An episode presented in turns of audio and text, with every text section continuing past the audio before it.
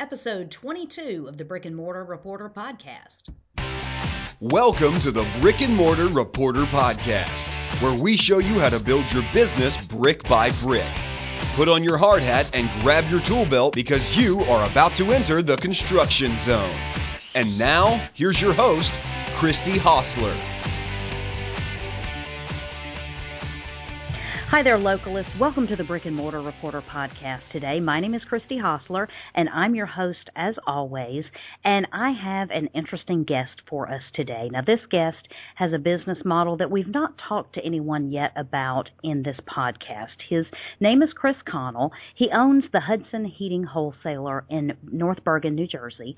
Now, Chris is a second generation business owner. His father started the business. The business has been, been in business for over 50 years, so there's a whole lot of history. It takes a lot of success to be able to have a business that will stick around for 50 plus years.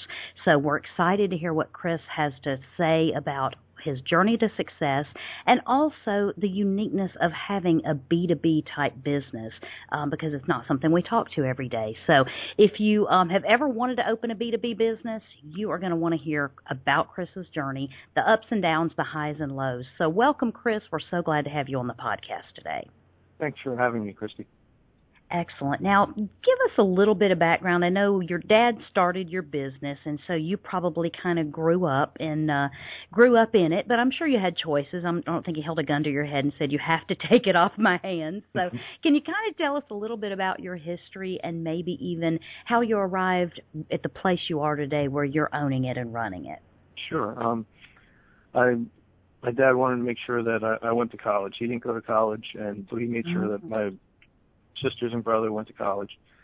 I graduated with an accounting degree. Um, because business was being in the family, I, you know, I've always been attracted to the way a business runs. Uh-huh. Um, and uh, after college, I, I was working using the accounting degree. Um, and but um, then Dad, uh, we've had we had a few conversations, and then he uh, more or less brought me in.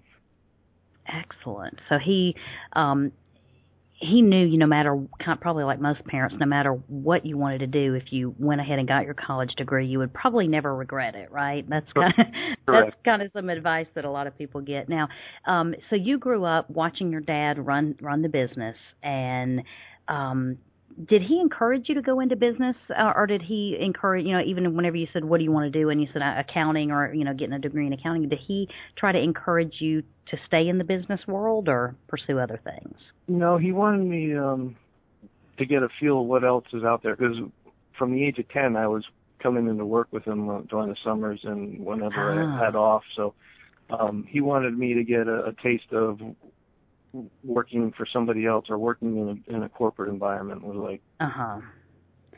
Yeah, and there's always that point at which the free labor turns into something more than that yes. for most for most parents and children. Now, at what point did you know you wanted to be an entrepreneur? And you know, did you have signs of that early on? Were you the kid selling Boy Scout stuff, or you know, those kind of fundraising type things growing always, up? I was always the one in the neighborhood to get the lemonade stand going and and mm-hmm. and whatnot. But I I wouldn't say I, I had um I didn't have big design goals. I uh, couldn't see um bigger things than just the uh-huh. lemonade stand.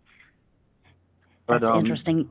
Uh, the work ethic is where where I learned it. Uh, my dad was always coming into the office at 4:35 in the morning, and I continued wow. on on with that type of thing, uh, getting in in early to get ahead of everything else, to get all the paperwork done, to to prepare for your day. That's that's what we I always used to do is get ready for the day ahead when it was quiet. You know, that's that was going to say I've heard several entrepreneurs talk about that early morning planning and how if they block that time and essentially give themselves that time in the morning, they can get more done before the rest of the office even gets there than they can all day long with all the interruptions. That's it right. sounds like you've found you've found your secret to success is doing the same thing, getting that early to rise, getting out there and uh kind of getting organized before it all chaos breaks loose. Yeah, so. yeah. Once people get into the office and customers and whatnot, then fires start erupting, Yeah. and you have to get those out, and then you lose the focus of what you had planned for the day. Yeah, and you know, I was going to say you in in in the heat of doing business every single day, you know, it's hard to do any stepping back and looking at things and kind of any big, you know, visioning or planning or anything like that that you need for the forward, you know, velocity of your company because you're so busy being in your business and working your business that it just like you say you're it's dictated by customers and their fires and all the other things that you have going on. So, I don't think you're any different than a lot of business owners who love that early morning time. So, That's right. now, did you find uh, did did you feel like growing up in a business um whenever I, I keep talking to business people that whenever they grow up in a family business they kind of don't really have a fear about striking out on their own and starting business. For those of us that were raised with parents that had the job that was the steady paycheck and kind of the, you know, the safety net and security blanket, we kind of have a fear of stepping out. Have you had any fears as a business owner stepping out into the entrepreneurial world? The only fear I, I, I've ever had is um is letting the family name down because my dad Ah. performed such a he was performed at such a high level and did such a great job building this business from nothing. My biggest fear was um letting him down, letting the name down and um having the name of Hudson Heating Mhm. not mean the same as it has in the past. Um Wow. that that's That's- that's been my, my fear and that's it keeps me going and, and trying to strive to make things a little bit better. Well, and I, I, guess consider too a little bit better.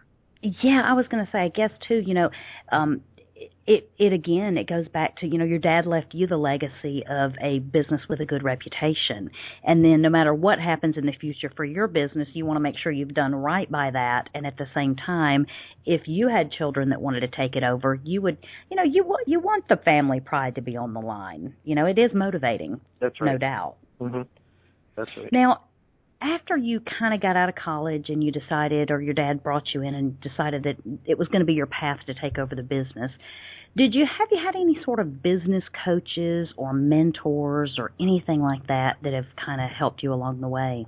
Oh, most definitely. Um, I meet with a business coach once a month.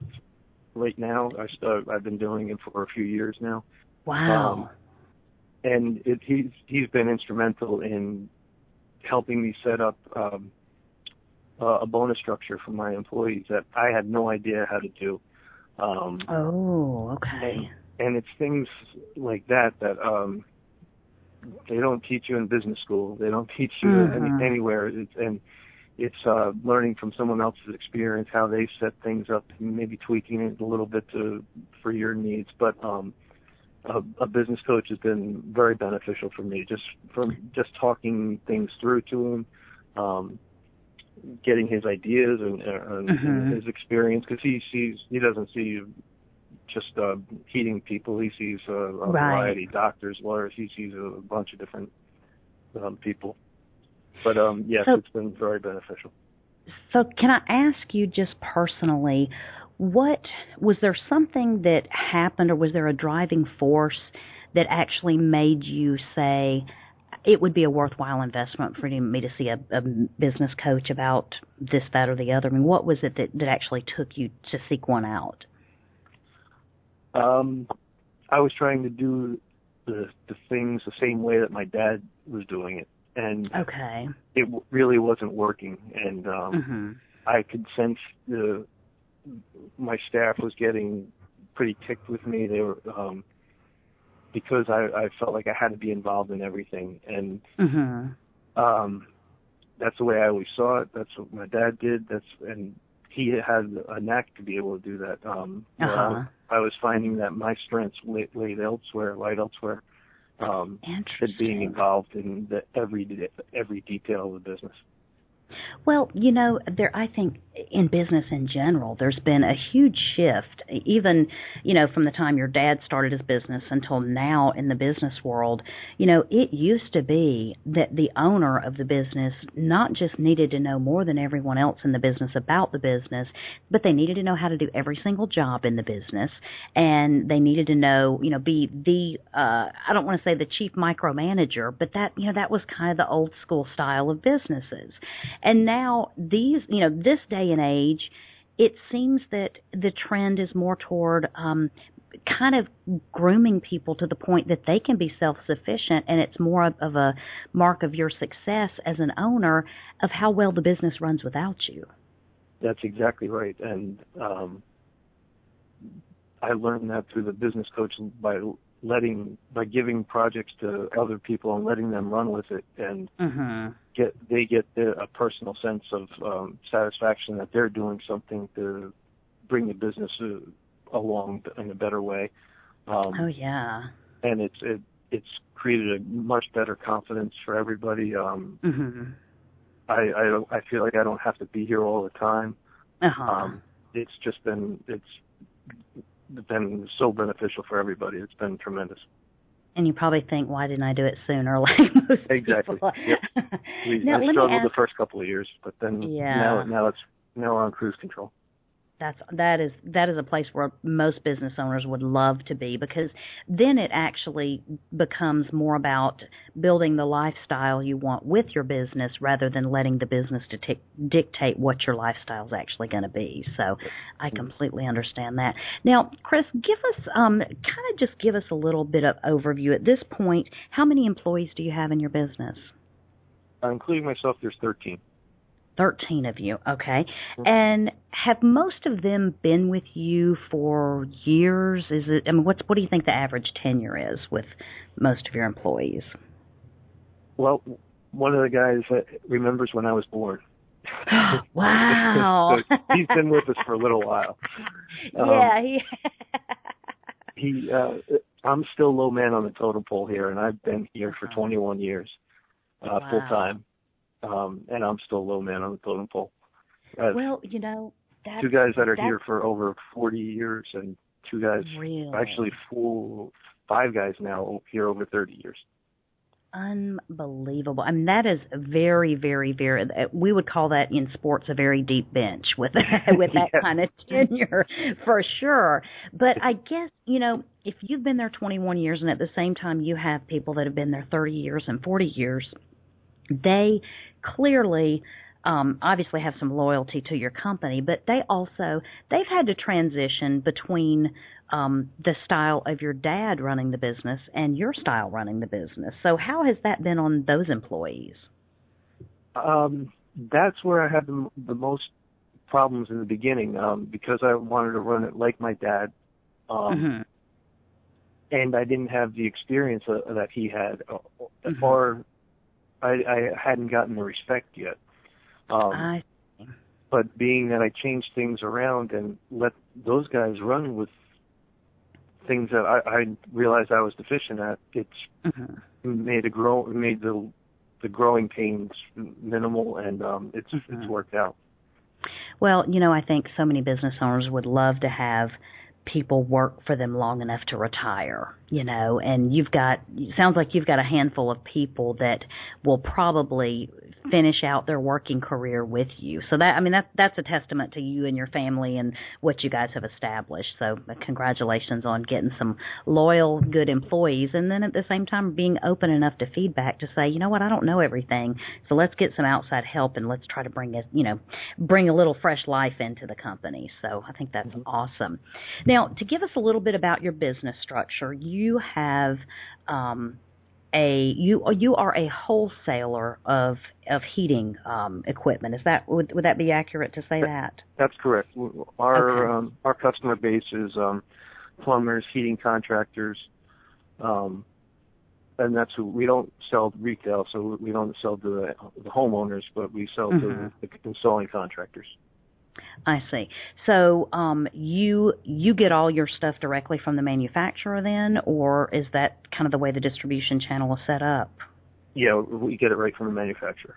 Okay, so you get it from the manufacturer, and then those people that are out actually selling the heating and air conditioning units to the general public, or are coming to you to get the supplies and the parts and the the the equipment, essentially. That's correct. Yes. Okay, you, so you don't have to do any installation or anything like that, right? No, I, we do not. Okay. Excellent. Just the kind of the in between person. Mhm. So let me let me ask you this. Um, we we talk a lot, and, and even with small business owners, it seems like the marketing of your business is like sort of like a learning. Uh, it, it's in, an in process type thing because even if you have something that's working, it's not going to work forever, and it's constantly changing depending on what's going on. But but I'm sure there are some different things you have to do when you're in a B2B type business that you ha- to to market to those um, you know heating and air contractors. What are you doing right now to market to them? Um, when I first started, I I was going to all the different uh, trade shows and going Ah. um, doing any um, kind of plumbers conventions, heating contractors. I I was always going to those, and Mm-hmm. it, it took a few years, but finally realized that it really didn't pay to to do that. There wasn't we weren't getting any good customers or any, Mhm. um, new accounts that way. So since then, I've we've stopped doing any kind of trade shows or, or um, visiting with uh, uh, groups or whatnot, and we strictly it's word of mouth through our customer base. But what I've been doing recently is um, doing searches on the internet using um, of um, I don't know the exact name, but like a sales.com and and Mhm. targeting. Uh, most recently, have been targeting real estate management companies. Um, Okay. and going after them and, and doing mailings, doing callings, um, trying to get our foot in the door, having guys go visit the home office, trying to get a name of somebody that we can get into. It's Mhm. worked. We've gotten a few accounts. Um, but I, I find that uh, with the internet, it makes things a lot more efficient um, Yeah. than than trying to go to, to three or four big shows a, a year, and, and it's just uh, time consuming and money consuming for that. Absolutely. Now, would you were you finding with other with uh, the contractors and that sort of thing that you that is your target market? Are they just so entrenched with whatever wholesaler that they're using that that's not something they switch or, or change up their suppliers very often? Is that what you run into mainly? Yes, exactly. There's um, okay. there is loyalty to an extent, um, but again, what what we run into is that um, price drives everything. Um, we, Ah, yeah. we we have a very loyal customer base, but if we are extremely high on something, and then we will lose a customer. So you have to be- Okay.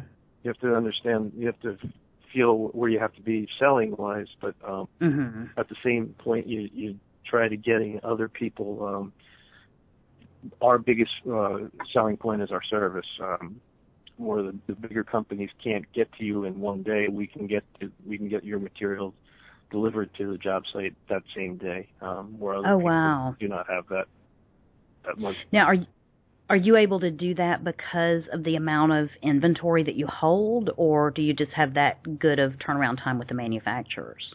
inventory. Okay. We have uh, more inventory than than I feel comfortable with at times, but um, it's Right. it's really the only way we can serve. That that's our service.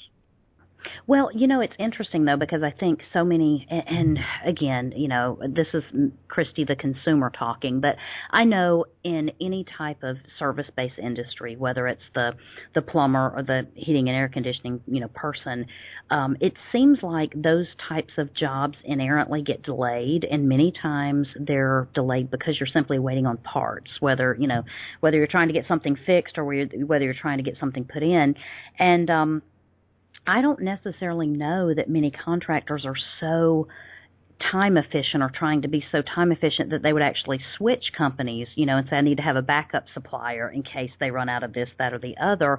But I can imagine there's a lot of times where that inventory kind of is your competitive advantage. Exactly. Yep. We we use it to our advantage. Um, um, and we we let it known that we can get there when other people can't. Um, and we try to do it within two to three hours, depending on the the, Wow.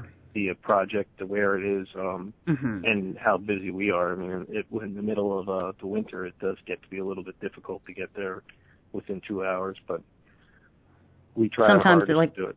I was going to say sometimes like this winter, it's probably difficult many days to get anywhere within two hours, much less Yeah, with a truck and with equipment and that sort of thing. So Yeah, snow is Um, not a, a. I like it cold, but I do not like the snow because uh, Yeah. our trucks have a very tough time getting around. Oh, I can imagine.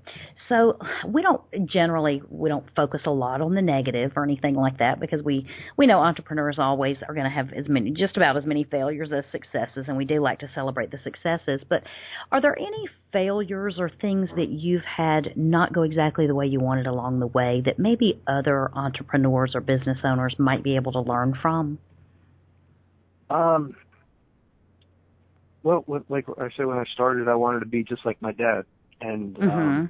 it took me a couple well, years, maybe two years, to realize that I couldn't run the business like like he did. Um, I needed Mhm. help, um, and to be. I, at first I didn't want to ask for help, but then I finally did ask for help and saw the the, the coach, and then delegated the responsibilities to other people, and um, so my, the failure was not doing it earlier and uh, Mm-hmm.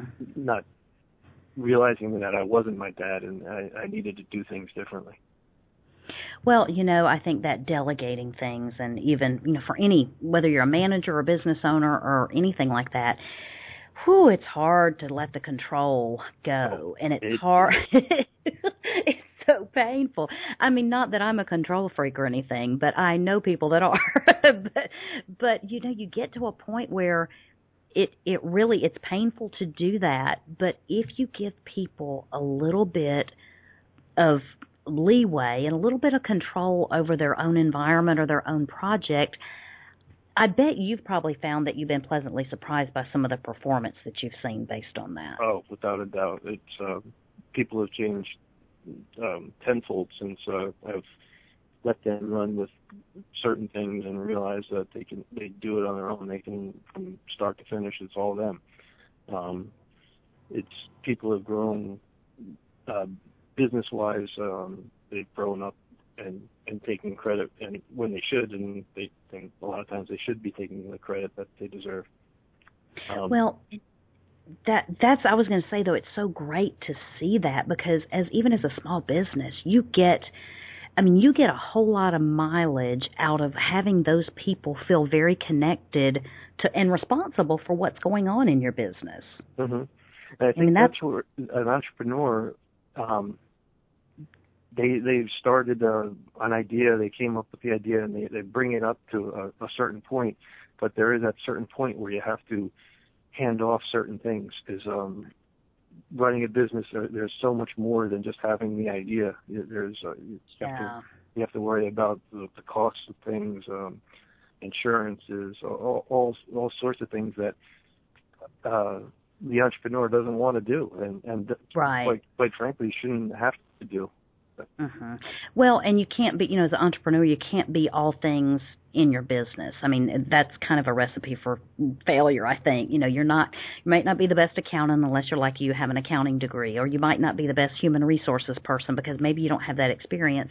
But then getting help where you need help so that you can say, my strength lies here and my business is going to be a whole lot better if 95% of my efforts are focused here rather than all these things that I don't do well anyway and I really shouldn't be doing because it's costing me more to do them than it would be to pay the right people to do them Exactly. you know i think I, i've uh you know heard so many people that once they start letting go and they start giving their their employees a little bit of, of freedom and and let them kind of run with it. They just think man i had no idea these people could do this. If i had known i would have done it way sooner. Mhm. and uh, i think you're no different than anyone else. But you know though chris i think we're all about local business here at the brick and mortar reporter podcast. And one of the things that I think we see, like you mentioned, the internet has made it so much easier for even like your research and your marketing and trying to figure out what's going on out there in the world at large. But, you know, as a local family owned business, part of your competitive or, or value proposition, so to speak, is the connectedness that you can have with your community. And not just that, but the connectedness that you can have with your employees. And we see articles in the newspaper, uh, on CNN, you know, all those other big places every single week with the statistics on all the people that hate their jobs and all the people that are so sick of working for a corporation that doesn't really care about them. And, you know, they get to a point where if they can stay with a small business and feel like they have a little bit of autonomy and they have some responsibilities and they have some things that they can put their name on and enhance the whole offering of that local business, you know, they're going to stay there and they're going to do exactly what your employees are doing, and that's be loyal as long as they're going to be working. They'd rather be working for you than anyone else. So it's a great it's a great situation to be in there. Glad you're glad you're making that happen because it's not uh, not every company that can do that. Now, as far as your area in it's North Bergen, New Jersey, is where you're located, which is mm-hmm. right outside of where? Is that near um right near another big City? city? Right, right near, New York. York. Yep. We so you've got a lot of uh, big city type uh, industry and that sort of thing around there. It, I would correct. imagine a lot of competition. Oh yes, yes. There's been a lot of competition. Um, a lot of so that not a lot, but some of my competitors um, didn't fare too well with the credit crisis. So the mm-hmm. competition has gotten a little bit um, kind easier. Of thinned out. Yeah, okay. thinned out. Yeah. The, only the strong survive. Yeah, really. After this recession, I think you had to be really, really strong to survive. But within your larger community there, right outside of New York City, are there resources within your community that you have found helpful in growing your business or marketing your business or any resources that you found that would help your business in your community? Uh, in the community, um, I can't say that uh, for marketing from a marketing standpoint that anything has stood out. Um, mm-hmm. Our still our our best marketing is um, is the word of mouth from our customers, and um, mm-hmm. uh, honestly, uh, some of the best marketing projects that we've had has been T-shirts. Just sending oh, okay. giving T-shirts out, giving T-shirts out, having seeing our T-shirts out, uh, um, walking the streets. Uh-huh. Um, it, we try not to make it a billboard, but of course to be mm-hmm. the phone number fairly large. Uh, that yes, exactly. A website clothing or something, seems right? to be everybody wants clothing, um, okay. and, and everybody will wear clothing, uh, whether it be sweatshirts or t-shirts or, or um, hats. Uh, they, they seem to get our best uh, bang for the buck is is wearables. Well, let me ask you this: based on your model being a, a business-to-business type um, setup, do you get end user consumers calling you wanting to try to purchase product and that sort of thing? Does that happen very often? Uh, yes, it happens every day. Um, and you do, can do you, do you, you you can feel uh, through the phone conversation if the person is a, a installing contractor or an, um, Mhm. a homeowner. and so do you have like a referral outsource uh, source that you send those out to, or how do you, what do you do with those? We'll recommend some of our customers. We we try not to say one person. We try to give a choice of four or five different Mhm. uh, customers, um, and we'll let them get in contact with with our customer and uh, to make arrangements to to look at the job and do and get a quotation to them. hmm Well, that's got to help create lo- loyal customers too. Whenever their their suppliers are sending them uh, business and and getting their name out as well. So Mm-hmm. now, in your business for what you're doing, what metrics are you currently measuring or performance indicators are you looking at, and why do you feel like those are important? Uh, for me, being the accounting type, everything is numbers based for me. Okay. Okay. So my metrics are sales and profits. okay. um, I don't. I I look at them. I, I try to take a five-year average, running average of what we've done the last five years by quarter, by month, however I want to break it down, and to see how we're performing. Um, okay. and, and by sales, uh, I I'm uh, trying to get the boost sales. Um, all of our, our sales are, are customers that we've had already. We don't we don't have that many new customers. So Oh, it's a matter matter of getting out and seeing these guys and uh following up on on orders or quotes that we've given to them. That's the way that we can drive our our sales. And to get better at sales, we have to have the software that tracks things a little bit better. For for me in I particular, because I'm, I'm a numbers Uh-huh. guy. Yeah. yeah, you probably feel handicapped if you don't have the right numbers and right reports and that sort of thing. That's correct. Now, let me ask you this because I am just assuming, and it may be a completely wrong assumption. I I was wrong a few times before in my life, so it wouldn't be surprising. but I would assume that there is at least some degree of seasonality with your business. Is that true, or is that not true? Absolutely true. Our Okay. season our season starts um, right around Labor Day and usually ends by the end of February. But this year, with the uh, cold snap, we, we've gone through. We're still busy. It's the end of March now, and we're still um, still going at a good clip right now. Wow, the winter that's never ending, the 2013-14 winter. So, um, now, so what do you do? Um, because now uh, you have 13 employees, and I'm assuming that you keep them all year long. Is is that right? That's correct. Yes. Okay. What do you do um, to maximize the off season, or even to um, to plan ahead for the seasonality of your business? How do you have that set up? Well, we try. We do do some air conditioning. It's um it's a whole nother customer base. Um, and Mhm. it only it only really accounts for about five percent of our sales. So oh, okay. that that keeps us going a little bit. Um, but then what during the summer months, what happens is the um, well, I'll call them public jobs go. The schools, uh, school projects Oh, doing. okay. We um, we get very aggressive in in that nature. We have a couple guys that really that's what they do all summer is tracking the certain jobs that are going down with schools, with uh, municipalities, or or whatnot. Um, So those are those are type work where you have to actually bid for it and that sort of thing, or Yeah. not really? Yeah, Okay. it's a public bid. Um, and it's a it's an interesting part of the business, but it's um, it's large dollars, but a very very small profits. But it it um it keeps everybody busy.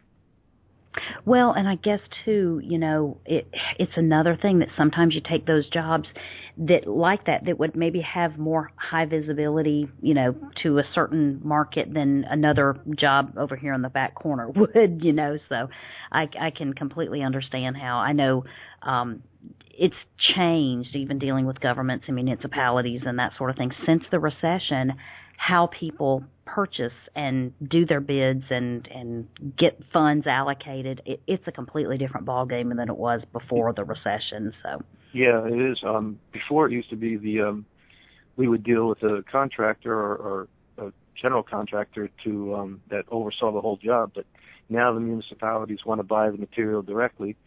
and mhm um and which I I don't have a problem with. That's fine by me. Um it, mhm and but that's the way it's changed for us.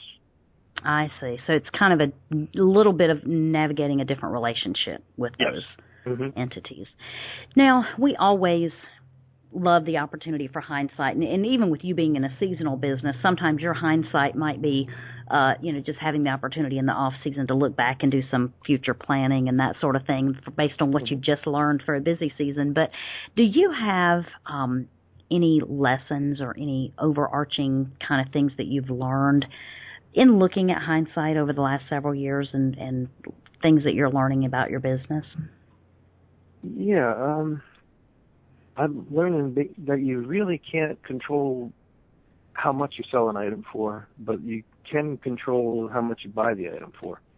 Um Ah, you really make your money uh, and my dad drilled it into me uh, uh but I didn't believe it until I was doing it on my own that you really you make your profits on your on your purchases.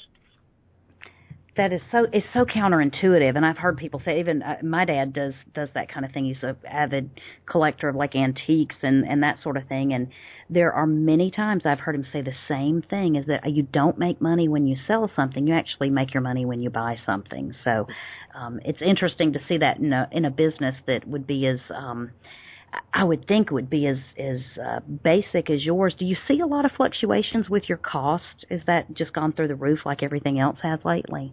It has um it the costs have gone up and and, and sales have gone up. Because unfortunately we we pass it on to the contractor who passes it Mm-hmm. on to the end user. Um, because the margins are so tight in our industry that we can't really uh, afford a 10, 15 percent increase in the price of copper, although copper Right, down yeah. now, Is that one of the main drivers of what cost increases are? The the cost of copper and the metals and the things that they use. the metals and um, oil, because now most of the tubing now is PVC, which is Oh, Uh, oil, oil. petroleum based. it's, it's petroleum based exactly. So um, it, it has switched. When I first started, yes, copper was the driving factor of um, the pricing, but now it's more oil. Wow, interesting. And I guess you know every every business is going to have their own you know market uh, pressures that are going to create uh, cost issues and that sort of thing. But you're right when you have a low margins to deal with in the beginning, um, you, you really have to run probably a very efficient business to be able to be successful over 50 plus years, you know, for for what you're doing. So it's definitely a testament to good planning with that. Now, we always like to talk to business owners about what holes in the market you might have seen, um, products or services that you would love to be able to get locally and you can't. And I know in your area you've got, you know, right on the edges of New York City, so you've got just about anything there. But just from your observations as a business owner, what what advice would you give somebody if they were looking to branch out and kind of start something right now? What have you seen that's working, or what have you seen that they really should stay away from? Um, well, everything is going towards the internet. Uh, Mm. some of my competitors have uh, gone to the internet. The bigger companies have, have Uh-huh. much more, um, much more dominance on the internet. We we we don't have a sales um, venue on the internet, which is basically just Mhm. an information site. So uh, I'm that's uh, part of my three to five year plan is to get more involved with uh, internet Okay. internet orders. So I I think there might be a, a little niche in in our industry in regards to getting involved in the internet. This is uh, Mhm. certainly uh, I won't say behind the times, but it, it is it's not on the cutting edge by any stretch. Uh huh. Well, and it's I was going to say it's it's hard whenever you have a business that is so um you know the, the contractors and the people that are your customers are so out there they're you know they're dealing with mobile offices and and you know not actually physically at a desk sitting down every single day so it's you know your customer can kind of determine whether you end up online or offline you know That's based right. on what they prefer you know so i know it's a, a trend everyone's getting on board with but you're always going to have certain customers that are going to rather talk to you in person and they just want to call you and say do you have this and can you deliver it here rather than looking at anything on the internet so That's true. That's very the true. old dog new tricks kind of thing i guess Mhm. plays comes into play so chris what's next for your business right now Uh, well, I'm taking that internet, uh, or that I'm going to be updating our software, or up, uh, upgrading our software to to try to make our our sales guys a little more efficient to be able to um, okay track quotes better because everything is a repeat customer base, so it's a matter of keeping in contact with those customers and calling them up or visiting them uh, on their job site and say, you know, uh, we quoted you a boiler last week. Uh, what what does it look like? How do the prices look, or is that that job going to go? mhm And our software currently doesn't really have that that mechanism built in. And this new software that I'm looking at, or upgrade to our current one, I should say, um, has a better tracking feature. i see And I think that'll just increase our efficiency. That those extra one or two points to make us a little bit more profitable. Yeah. Now, do you find that most of the things that you sell, you have to you have to quote first before you even get to the point of selling it? Yes. Yeah. Okay. Everything okay. is cool.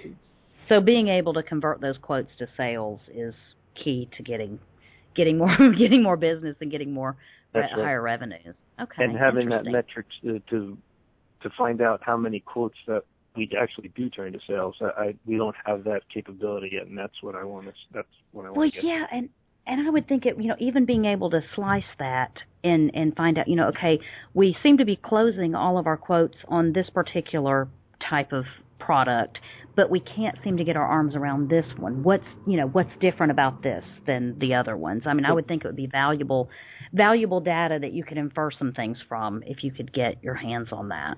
Yes. As far as your day-to-day running of your business, what is your favorite tool? Is there a software or favorite tool that you have that just kind of keeps everything together for you? The software that we use, and then of course being the accounting nerd that I am, Excel. Oh yes, okay. I put uh, everything into Excel. I download everything into it, and that way I can look at the numbers the way I like to, and um, um, do some kind of forecasting or, or and whatnot. Yeah, I don't think that. I think people that have a good functioning knowledge of Excel can never have too many spreadsheets. You know, it's one thing, you know, to not have enough data, but the only thing worse, you know, is for someone who really wants data to not have it in a spreadsheet. So I think so many businesses have been rising and falling on what you can put in that spreadsheet. So I don't think yours is any different with that. Now, as a parting thought and parting piece of wisdom that you could give to people that are starting out. Can, is there something that you know now, kind of years into your journey, that you would have you wished you would have known when you started out that you could share that maybe someone can learn something from? Yeah, um, I, I find a lot of um, the, the plumbers and contractors that I see that are, are fantastic installers and, and whatnot really don't make good business people because they don't have the the background and they don't want to spend the time to to learn the background the the, the numbers. Mm-hmm. and um yeah I see so many of these trades guys that start their own business but don't don't make it because they they don't follow the numbers. And not that you have to have an accounting degree but you really need to know what your costs are and how much it costs to do to do a job and to be able to make money. You got to cover those costs and then some. Mm-hmm. and, and people don't know what their true costs are, and it, it um, it's tough to make it if you don't know what your costs are. That you know that's true, and I think it's it it happens with business people that that are like you say with tradespeople or even people that are you know they they have a craft or a skill that they've become really good at and it would it's a shame that some of them can't put that into their own business and be successful at that because when you have that part of it down you would think everything else would fall into place but you're right, they need some help. And I guess if you don't have the strong suit of the numbers and the accounting and the, you know, the the other business pieces that you need to know, you need to know enough to at least to go out to find those people That's to help you with that. So, mm-hmm. you know, it's the same thing you did with your business coach. You you know, you know, you didn't need a handle on your numbers. You needed a handle on some other resources and some broader thinking. So you went out and got it and look at what it's done for your business. So, that's a lesson everyone can learn, I think. Now, is there anything with your business going on that we can um, help promote to um, to our listeners? You've been generous and given us a lot of information, and we'd like to return the favor. Um, well, we're on the web. It's uh, HudsonHeatingWholesaler.com, and okay. uh, has a basic background of of our business there. Um, you can take a look and then give us a call if you. I can help anybody's heating questions. Um, it doesn't matter if we get a sale or not. If I can help somebody, I'm more than happy to do it. Wonderful. Now, what I always do is I always put together show notes after I do these interviews, and so we will definitely link up to your website, and so people can get to that from there um, as well. And um, we also know that you've mentioned that you're going to be updating your website. So even if people listen to it in the future, go there because you might have more information or even some products and that sort of thing um, that you've uh, incorporated into your website. So we'll we'll be looking for that. And um, any any other parting thing we need to talk about before we go today? Uh, no, I think you've uh, you've done a great job with the interview. Well, I appreciate you coming on and talking about it. I know um, we don't, you know, we don't have a lot of um, great models of business to business type B two B type businesses out there, and many times they kind of function very hidden from the public view, simply because the end users aren't interacting with you and aren't recommending you. So it's a different type type of customer and a different type of business. So we appreciate you kind of peeling back the curtain a little bit and letting us peep inside. And also be able to take those lessons and applying them to other businesses because you're you're doing some great things that it doesn't really matter what business you're in or what industry you're in, people can definitely learn from. So we appreciate you sharing and um we're going to look link up to everything as far as your website on our show notes. So if people want to get in touch with you, just go to the show notes for this episode. This is going to be um, right on our website, and they'll be able to find you there. Great. Thank you very much. Localist, I need your help. If you've appreciated this podcast today, I need you to go to iTunes, leave a rating, leave a review, tell us what you think about the podcast. It is so important for us to expand our reach to be able to have those iTunes ratings and reviews. That way, other people can find us much easier whenever they're looking for things about local brick and mortar businesses. So go to iTunes, leave us a review, leave us a rating. You cannot imagine how important it is to us. You can find show notes to everything we discussed in this podcast on our website. So go there. It's www.brickandmortarreporter.com. You can see all the links to anything we discussed, and also you can leave us any comments or any questions that you have. It's the best way to get in touch with us. Thank you for listening to the Brick and Mortar Reporter Podcast, where we build businesses all day long with no permits. Remember, local businesses are the backbone of our economy. So, whenever you have the opportunity, choose local.